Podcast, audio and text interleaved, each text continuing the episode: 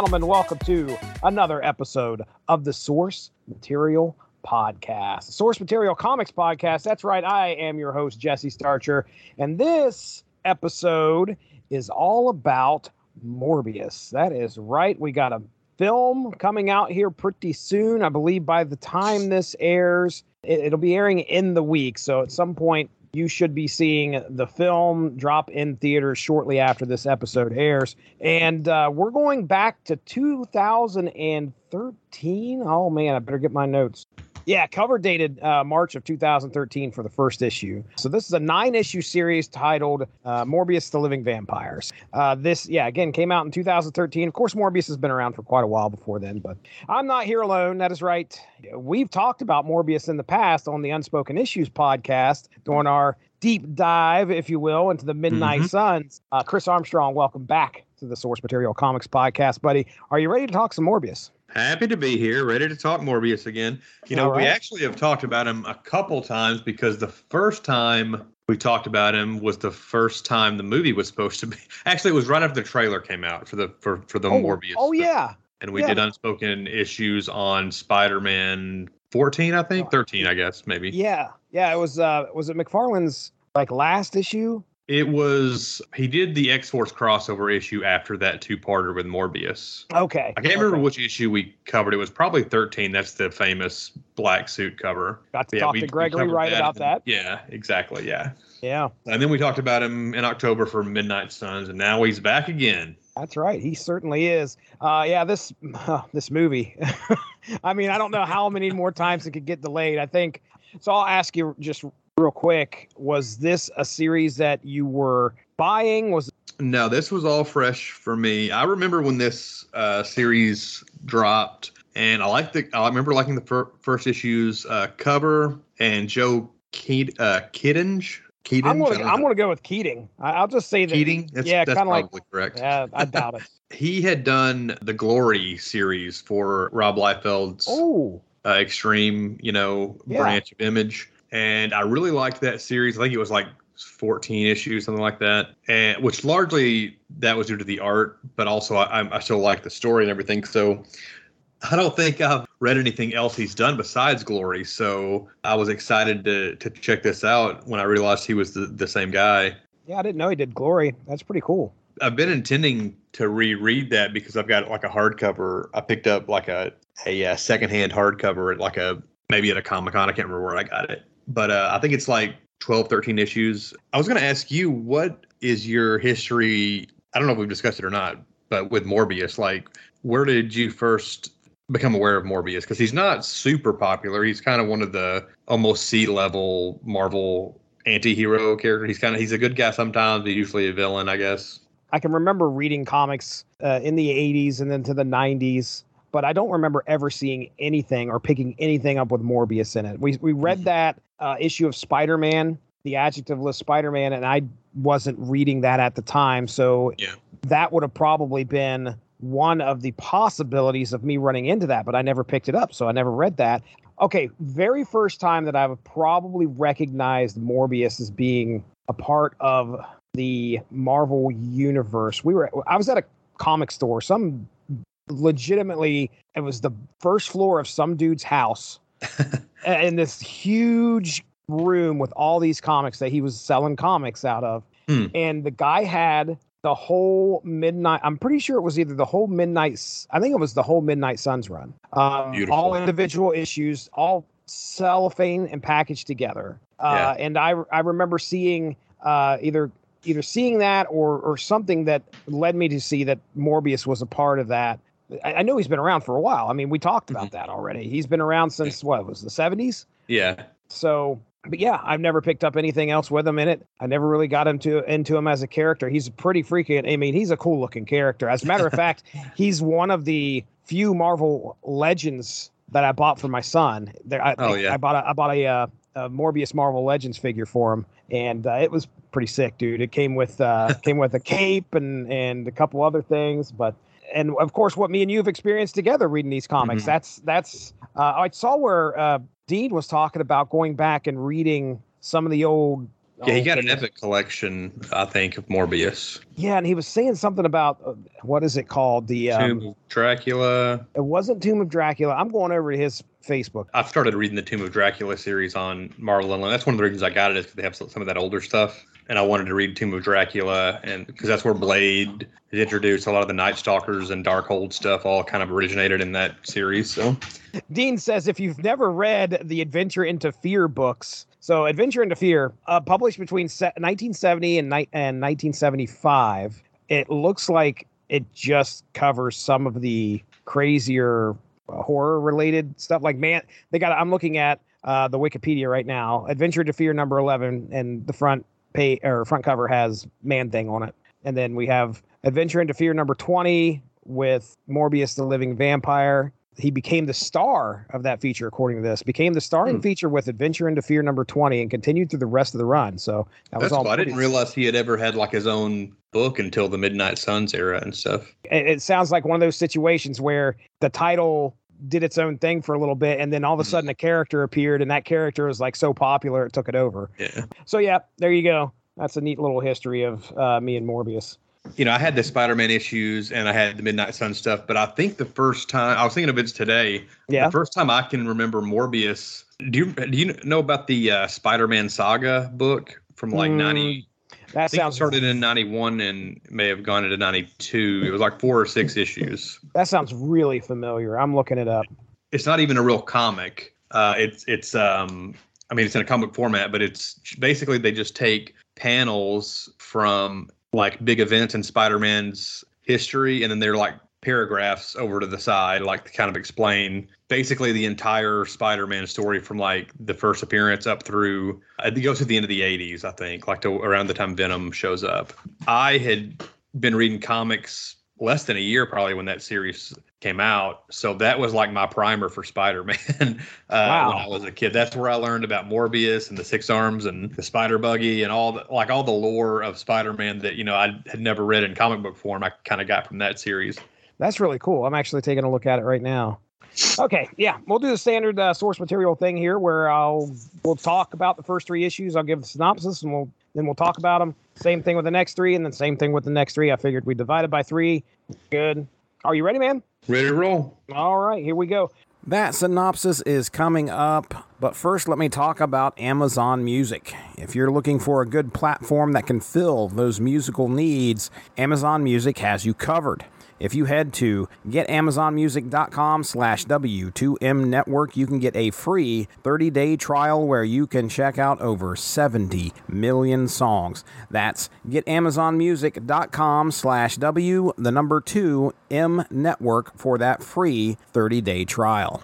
Yeah, again, Morbius, the Living Vampire, cover dated March of 2013. Joe Keating writing, Richard Elson as uh, the artist here, Antonio Fabela for colors, uh, VC's Clayton Cowles lettering, and uh, our cover, which by the way, this this first issue's cover really kicks some ass. Uh, Gabriele D- Dell'Otto, doubt I'm pronouncing that right, but Dell'Otto? I don't. I'm not sure, but I didn't realize that was the cover artist. But I like. Uh, I like the art. Yeah, right, dude. I think that was the uh, Secret War artist as well. Oh, really? Okay. Okay. Not well, from the '80s. The the one that Bendis did in like 2004 or something like that. Well, I, I will tell you that it looks sick. It's uh, this, especially this first this first issue, and then the rest of these issues. It looks like I don't know. It looks like they're they're trading responsibilities for some of the cover artists. I'm looking through just to see. David Lopez does issue six. Then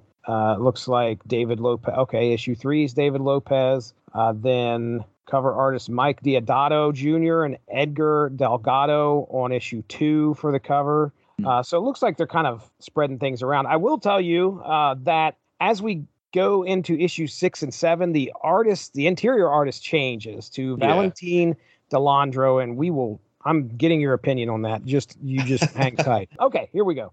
So issues one through three, Morbius has finally escaped the raft, the mega prison built for superpowered beings, and is looking for a place to lay low. Soon after escaping, Morbius finds a man by the name of Justin who helps him out by giving him some clothes and a tip that a small town named Brownsville might just be the spot Morbius can make a home for a little while, as it seems there is very little superhero activity there at all. After arriving, Morbius remains off of anyone's radar until he eventually runs afoul of the local head of criminal activity, Noah St. John. Now, after Noah and his crew attack and shoot Morbius on a subway, they believe him to be dead. However, Morbius's body heals, and with the help of a local homeless resident slash artist by the name of Becky, he is able to recover. When Becky is late for her babysitting job, she takes Morbius to meet a strong willed single mother by the name of Wanda. However, Wanda's son, Henry, who also happens to be Noah's nephew, has been taken by the gang leader to their hangout. When Becky and Morbius show up to retrieve Henry,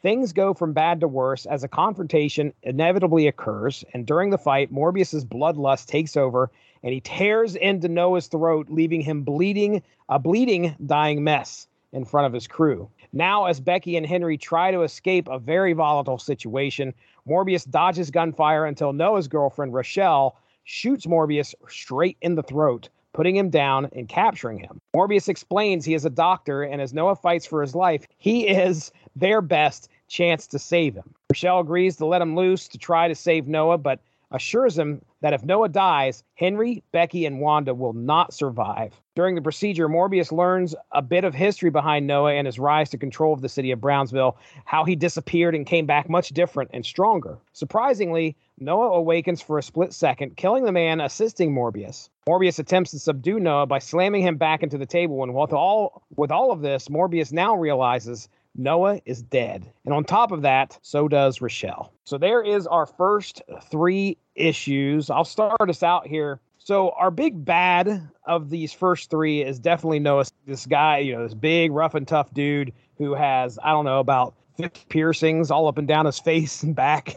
I mean, he's got these studs in his face, which looks very uh, intimidating. But uh, so our big bad by issue three is immediately taken out by mm. Morbius, who just lunges. Well, actually, you don't even see him lunge. Like one panel is just him looking at him, and then the next one is just his mouth tearing Noah's throat out and that took me by surprise. I was thinking, mm-hmm. like, you know, I thought that we were going to probably, uh, we're going to have a situation where this is going to be drawn out, and these nine issues that we get. I didn't know if this was a contained series or whatever, but I thought this was going to go on much longer. But at the end of issue two is him tearing his throat out, and then issue three is them trying to figure out how to save him. Yeah, uh, much like the rest of the series, it's all over the place. it is.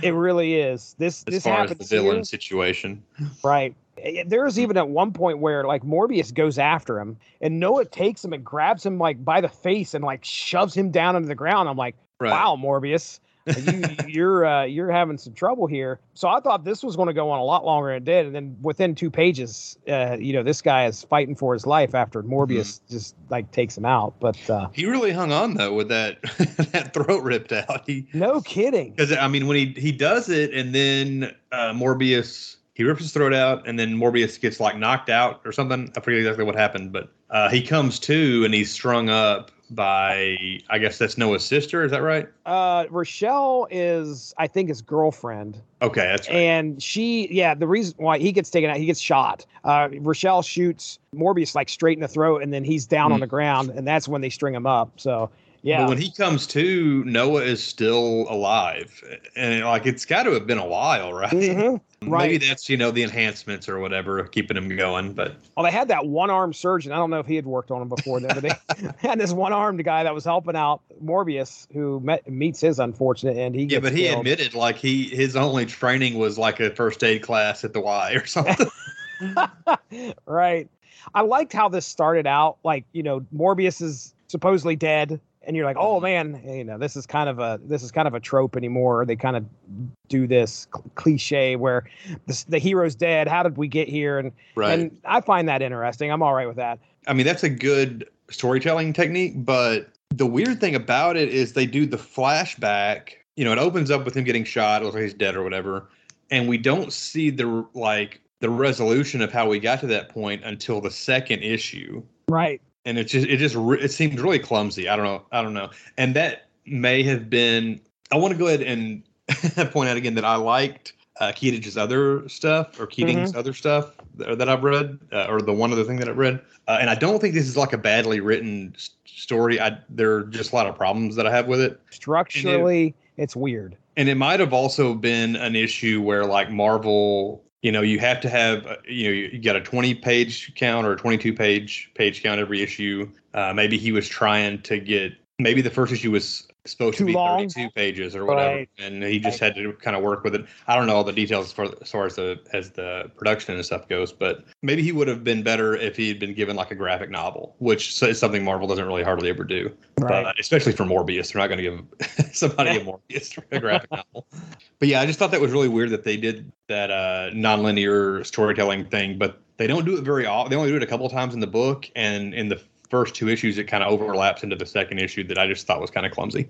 Yeah. And I want to throw this at you and get your opinion because this was one of the comments that I had seen online about this. Man, Morbius got nerfed hard to present him a challenge here. So would you say that Morbius got nerfed uh, in these first three issues? You, you know what? I, I do think that's the case because he's, I don't know he, he's getting shot, and it's I guess I don't know enough about his uh, about past Morbius adventures to know if if uh, bullets really hurt him that badly, but Right. he doesn't I- seem uh, as as threatening and and intimidating in this as he has in the past. Well, I mean, he's like, you know, he he's hoodie wearing, you know, hanging out.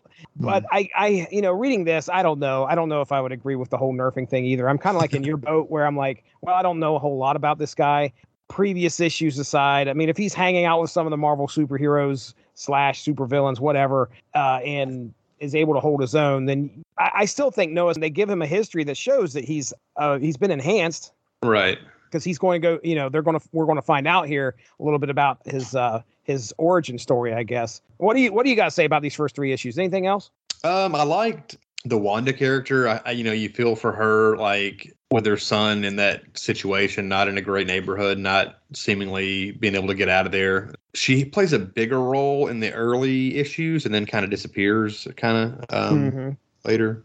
That's just, I guess, it's just another example of how disjointed the whole series kind of feels. Really? Um, th- this is a kind of a completely different take on Morbius, and I think one of the reasons I don't like this very much is because it's so different. And I don't have a whole lot of uh, a wealth of knowledge uh, or experience reading Morbius stuff. I read some of the Midnight Suns era stuff. Um, and some of the appearances he's had in Spider-Man and, and stuff like that, but this just doesn't feel like a Morbius like storyline. This is just dude wants to be alone, goes to Uh-huh. find a place to be alone, and then ends up running afoul of some of the local uh yokels. Yeah. you It- know. it seems like this is a story that maybe he had in mind, and Marvel offered him, "Hey, you you want to do Morbius?" And he was like, "Sure, I've already got this, you know, the story in mind. I'll just throw Morbius in there as the as the uh, as the lead." hmm But I, I mean, I don't know. Okay. All right. Well, let's get into four, five, and six. So, issue four starts in the past, showing us events that happened in Brownsville, where a young bullied David Brill was abducted by a masked woman and taken to a place called North Brother Island. Taken below, David is promised that he can be transformed into something more and return a leader to Brownsville. In the present, Morbius has to deal with the crew's reaction to the death of their leader, Noah. When Morbius takes control to ensure his friends' lives are no longer in danger, the hangout is soon besieged by familiar masked figures attacking both Morbius and Noah's crew. Noah's girlfriend says that if Morbius, this is uh, Rochelle, says that if Morbius helps her against them, she will make sure his friends are safe. Soon, the masked intruders grab Noah's body and escape with it onto a helicopter. In the aftermath, Rochelle explains that when David Brill was taken, Brownsville was a city filled with violence. But David's return as the powerful Noah St. Germain, I called him Noah St. John, didn't I? Yeah, well, anyway, whatever his name is, Noah, Noah St. Germain uh, allowed him to take control and initiate some type of order. But now, with Noah gone, the chaos is bound to return. At the end of issue four, we see Justin, the man from the first issue, tied to a chair, who claims he got Morbius to Brownsville just as he was asked. And who did the asking? The Rose. I'm gonna stop here real quick. What do you think of the? uh, Have you ever seen the Rose before? The rose sucks. Who likes the rose? Uh, yeah, I, I, um, my first memories of the rose were him as like a villain in a web, web of Spider-Man. Spider Man. I, I, bet yeah. you're seeing the same cover I am. It's like a six issue, uh, six part story. I think I never read those. That I, that's a book I was reading, uh, web, web of Spider-Man in those days.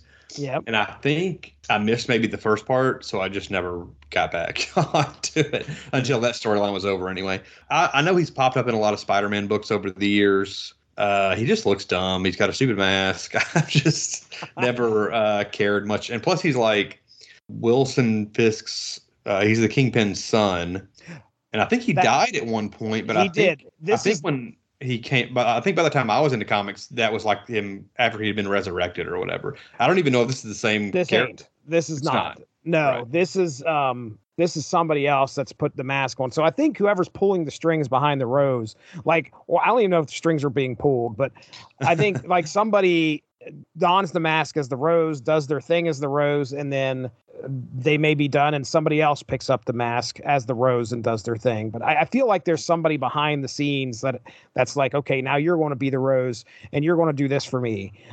It's so funny you mentioned how disjointed this is because things get disjointed here soon. Mm-hmm. they get and, crazy and like, you know he's kept in the shadows and never show his face who this mysterious benefactor of Saint Germain is, or whoever powered him up, or whatever. And then they get to the final page, this big splash page, where it's revealed that it's the rose, like it's a big deal. it's like okay, yeah. uh, but you know, I, I kind of criticized earlier that like the villains are kind of all over the place, but I guess I could give him some credit that like you know they he kind of Morbius is kind of working his way up the ladder mm-hmm. as the story goes. Maybe not intentionally, but yeah. Uh, so like it was Saint Germain, and then the Rose, and then we find out at the end it's somebody above him. You ever watch Twenty Four? The yeah uh, Jack Bauer hour. oh yeah, oh yeah. Uh, one of my favorite shows, and that's kind of how most almost every season is. Like the first like five episodes, there's a bad guy, and then that leads Jack to another bad guy, and mm-hmm. it kind of goes that way. Every four or five episodes, a new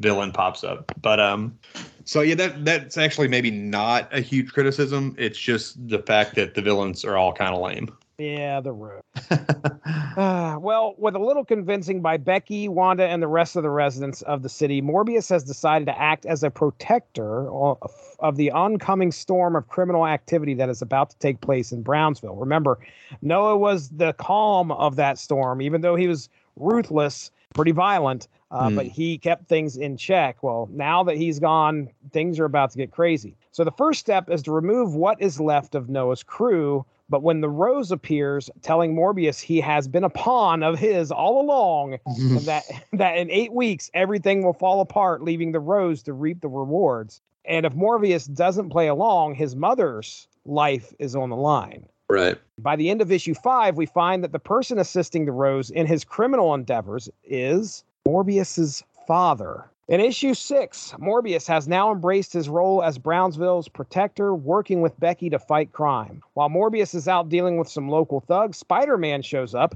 the superior kind, incapacitating him and taking him prisoner to go see Max Modell of Horizon Labs, an old friend of Michael Morbius's. Max explains he bought he brought Morbius there to help investigate a break in that resulted in a theft of some items, and Morbius may be able to piece together what they would be for. Combing through the lab, Spider Man, Morbius, and Max are attacked by the very thief they are looking for, a young lady proclaiming her name to be Nicoletta Harrow, with very large, powerful gauntlets. After beating all three of them, Max asks her why she did this, and she states she was hired to leave them all extra humiliated. We learn at the end of the issue she was hired by the Rose, and with the uh, and that and that with these devices that she stole, Nicoletta is helping the Rose put together and construct an ultimate nullifier. An ultimate nullifier. Okay. uh, I mean, have you heard of the ultimate nullifier? I have. Uh, okay. Uh, I have, you are you aware of the ultimate nullifier? I am aware of the ultimate nullifier. so you're talking about what's he going to do? The Rose of all people with an ultimate nullifier it's just an example of like it's nothing sacred.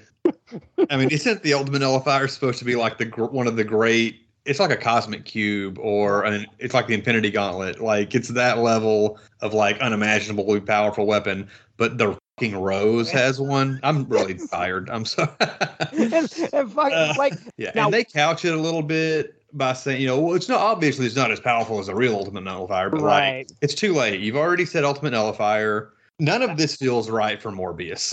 no, and and it is not the ultimate nullifier, Mhm. but of all, and I'm sitting there, I'm like, okay, what is he going to do with the ultimate nullifier? What is his plans? I don't think he spells them out, but obviously there's a bit of a threat here. I mean, the Yeah. Rose has got the ultimate uh, uh, version of the ultimate nullifier. This man needs to be stopped, or he's going to be, uh, you know, like one of the most infamous Marvel villains ever. Mm. Um, yeah.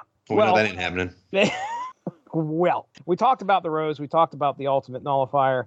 I had down here. I, I did like. There's a spot in here where it- many times Morbius is going to the residents of Brownsville, and everybody is like holding him up as a hero. Oh, you got to be our hero. You got to be the champion. You got to be the protector of our city. And he's like, uh, that's not me. I'm. I don't do that. And really, you know, all I do is hurt people. He's definitely not super jazzed. He he wanted to go there to be out of the picture. He didn't want anybody to notice him. And of course, now he's being noticed. Everybody wants him to be this thing, and he doesn't want to be this thing. There's a speech that he gives after I think they clean up Noah's crew, where he goes out to the residents. He's like, Look, all I did was hurt people here. And if you guys want to rise up, it's going to have to be your doing and Mhm. and change the city. I'm not I might be I might be able to help you, but uh, I'm certainly not going to be the the change that this city needs. Which I thought, okay, as far as concepts go, where this guy who wants to get away is now thrust into the spotlight of being the city's protector, uh, even though he doesn't want to be. I thought that was pretty cool. That's a neat dynamic. Would have been um, cool if it had been Moon Knight or Oh, Cage. uh, Right. You know, a lot of uh, better options than Morbius, I think. right, right, right.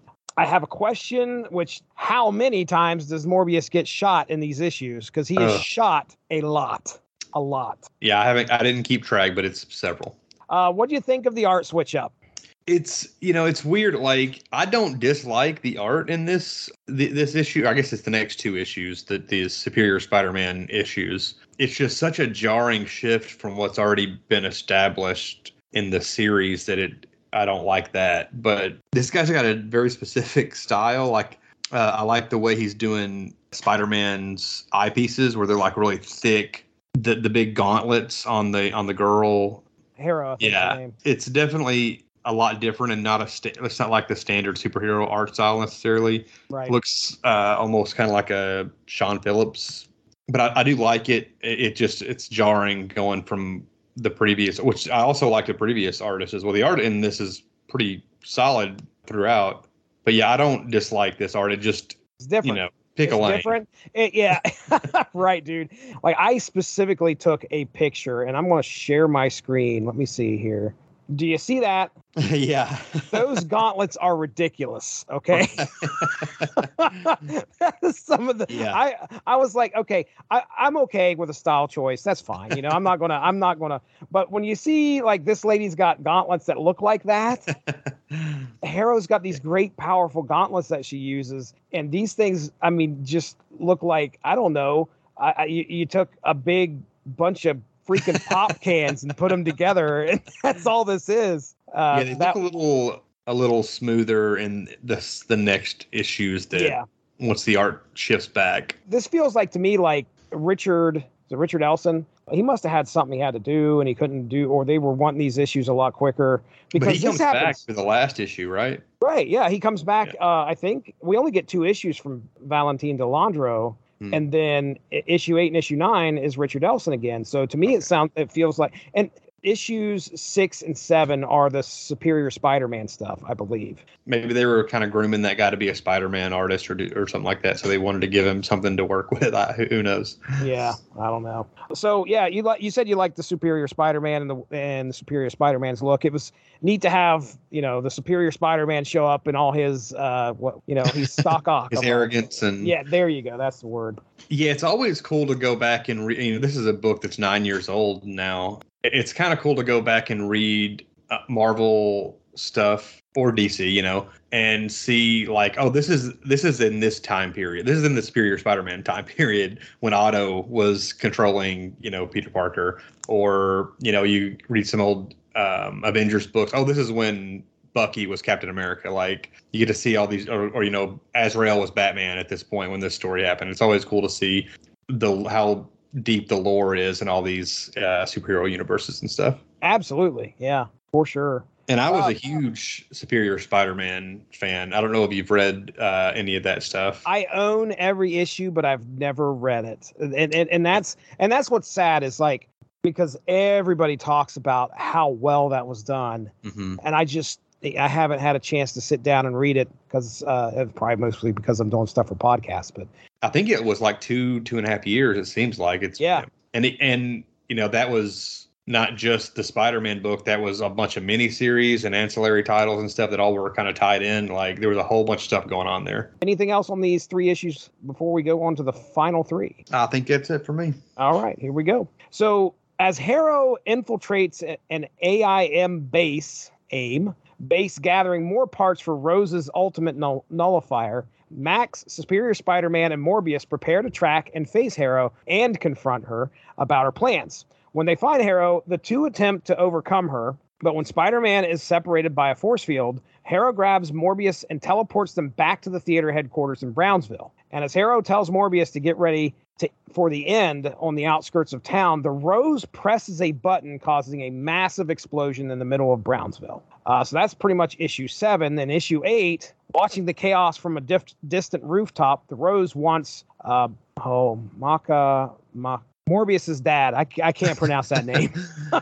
Ma- yeah, you um, Maca- Macario. I have no idea. Ocarina. The Rose wants Morbius's father to confirm his arrival time at North Brother Island. As Morbius crawls out from the rubble in the theater, he now has to face off with the power of Harrow and her massive gauntlets. During the battle, Harrow knocks Morbius to the ground. She teleports away for good, and then just then, Becky runs in, giving Morbius some encouraging words, motivating Morbius to pick himself back up and help out the city of Brownsville and confront whoever is attacking it. The Rose unleashes another attack with the hopes that its citizens will blame Morbius for what is happening. However, he gets no reaction as the town has been emptied with the help of some friends of Morbius from Monstropolis.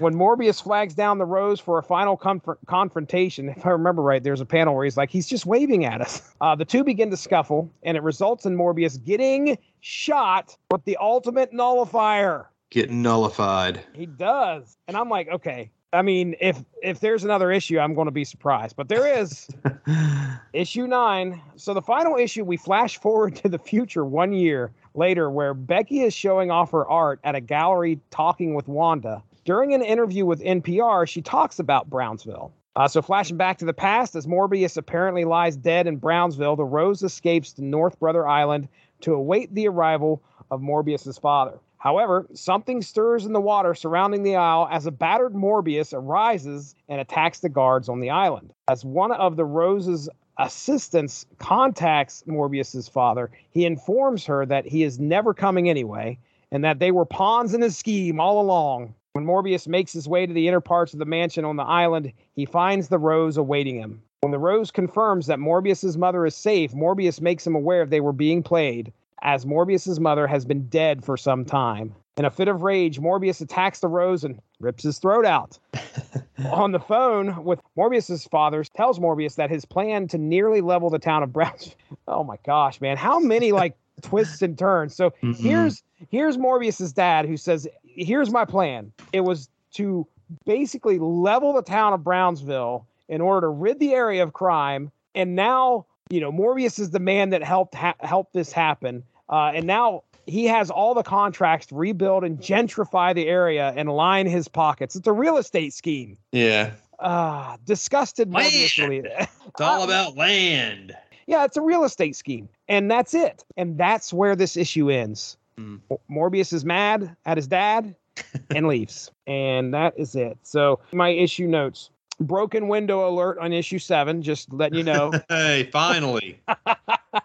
Finally, a broken window. Uh, what else did I have? Monstropolis. Let's talk about Monstropolis. You ever heard of Monstropolis before?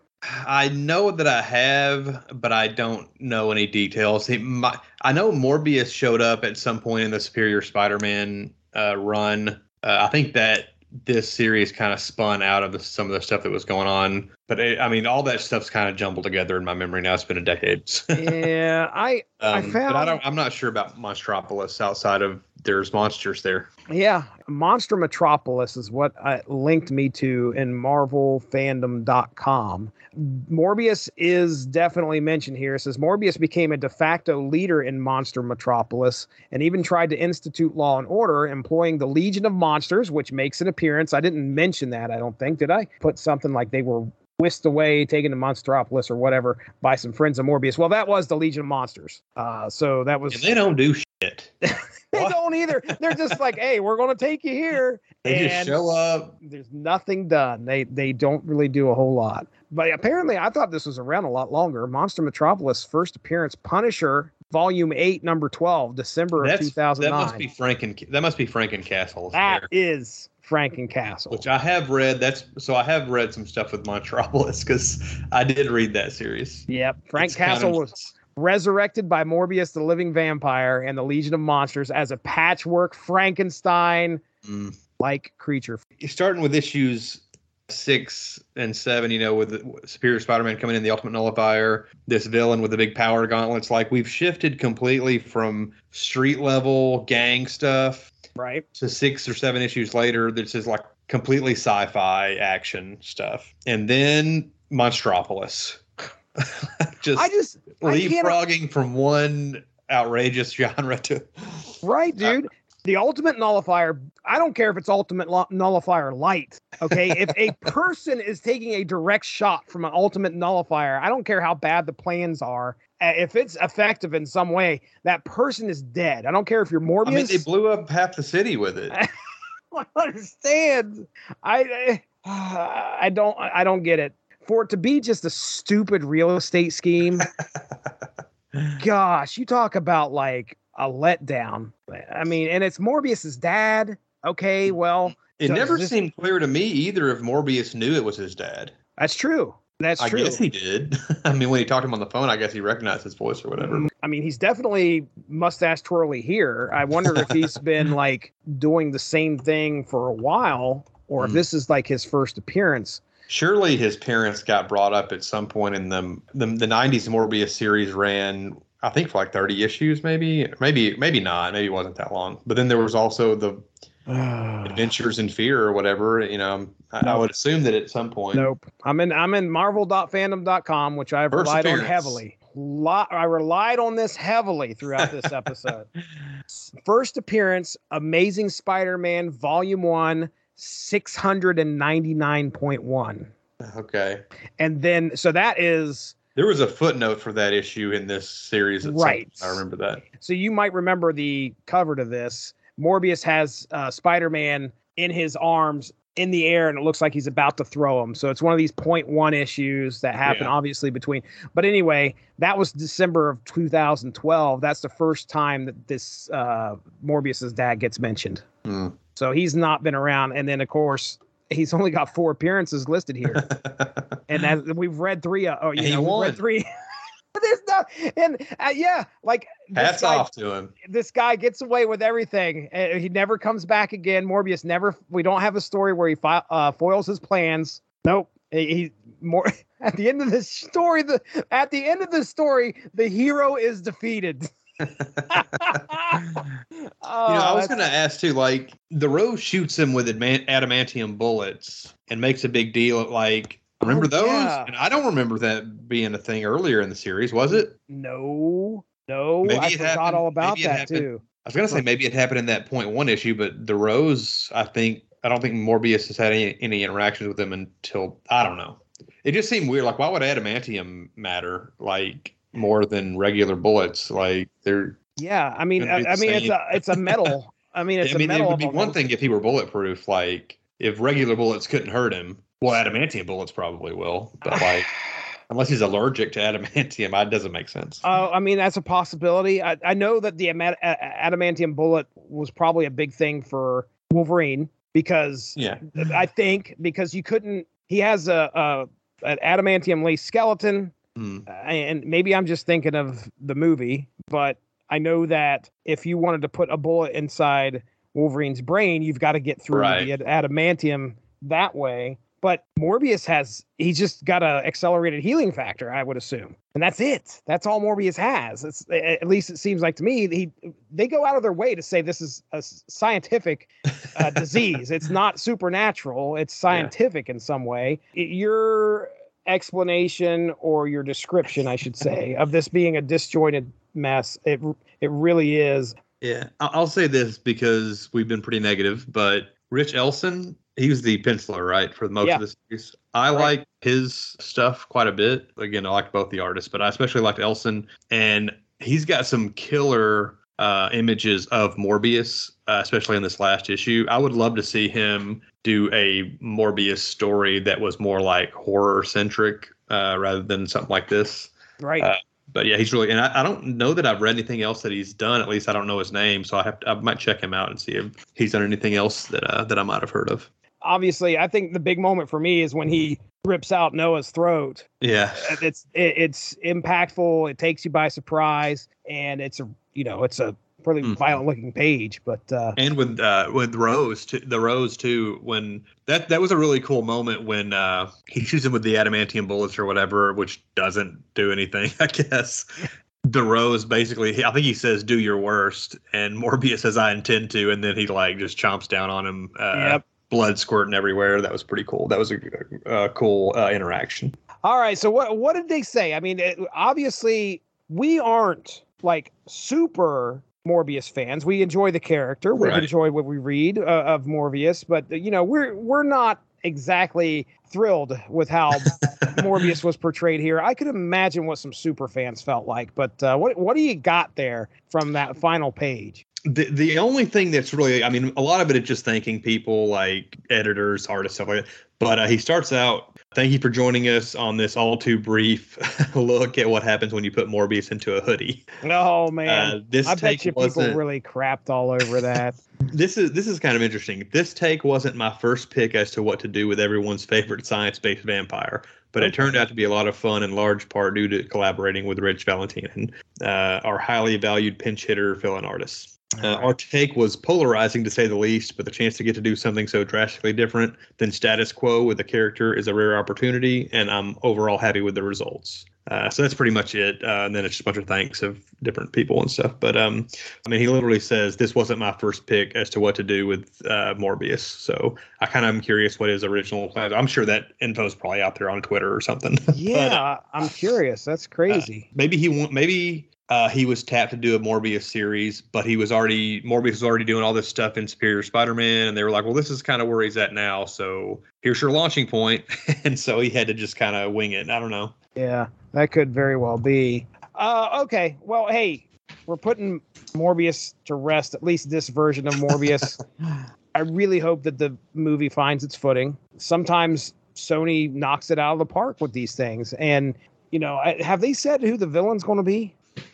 If they did, I'm not aware. Me either. We know some people that have worked on Morbius comics, and, Mhm. you know, we, we want nothing but the best for him. So Hopefully, he'll get a a uh, nod in the credits. I'd love to see that. I'd love to see it. But I think this will bring our discussion about Morbius, the living vampire, to a close. So, Chris Armstrong, you and I, we hang out on the Unspoken Issues podcast, but I want to make sure you get all your plugs in here because I know you got a, a movie podcast you've been doing here lately. So, plug away, sir. Hey, it's plug time, and you all know what that means. This would be a good time to plug the sponsor of the W2M network, and that is Grammarly. For you, the listeners of Source Material, Grammarly is offering a free download of the Grammarly software. Grammarly's AI powered products help people communicate more effectively. Grammarly helps you write mistake free on Gmail, Facebook, Twitter, LinkedIn, and nearly anywhere else you write on the web. Grammarly corrects hundreds of grammar, punctuation, and spelling mistakes while also catching contextual errors, improving your vocabulary, and suggesting style improvements. To download Grammarly today, go to getgrammarly.com slash W2M network. Again, that's getgrammarly.com slash W, the number two, M network to download Grammarly for free. Yeah, I'm uh, also doing a podcast called Small Screeners, where uh, me and a buddy of mine each once a month we take a look at a direct to video or made for TV movie. So we've done uh, a couple that actually tomorrow, which we're recording this on the 24th. 24th. So every the last Friday of every month is when we're, we're planning on putting them out. So tomorrow we got a new one come, uh, new our second episode uh, going out there, and then we've got more in the pipeline. So follow us on Twitter or Instagram at Small Screeners, and you can find me personally on Instagram and Twitter at BrodyMan34. All right. By the time this airs, you should be able to go back in the uh, source material comics archive and you should be able to hear it's me, Evan Bevins, and Cole Marentet getting together to talk about the unbeatable Squirrel Girl. Hmm. Uh, should be able to listen to that. Plus, we have a solo show by myself on a one shot that came out in 94 about Spider Man, and it was a flip book. So it flips over, and then you can read Orkin the Exterminator. That's right.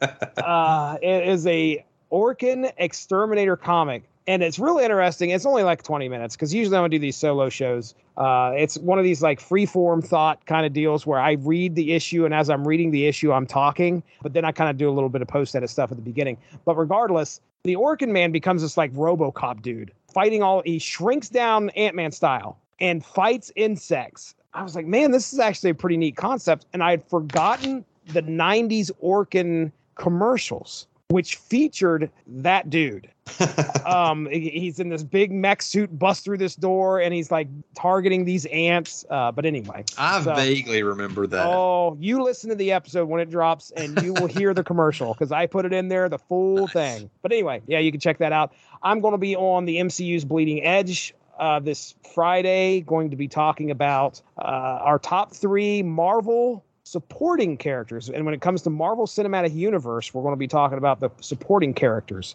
so everybody in the panel is going to come up with their top three. We're going to go three, two, one. We're going to have a good time doing that. You can also check me out on Kapow, the Pop Culture Podcast. The most recent episode I think that they dropped uh, is a very video centric episode. You you'd probably want to watch this on YouTube because we talk about our top ten comic book covers. Uh, everybody's got a top 10. We go around the board and we talk about it. And right now, I think the first episode that dropped is 10 through 6 and then five through one is going to be the next episode that drops. Uh, so if you got some time to kill, it's about a little bit more than an hour. We're having a good time doing that. Of course, Oh, course. there's a lot of chrome on those.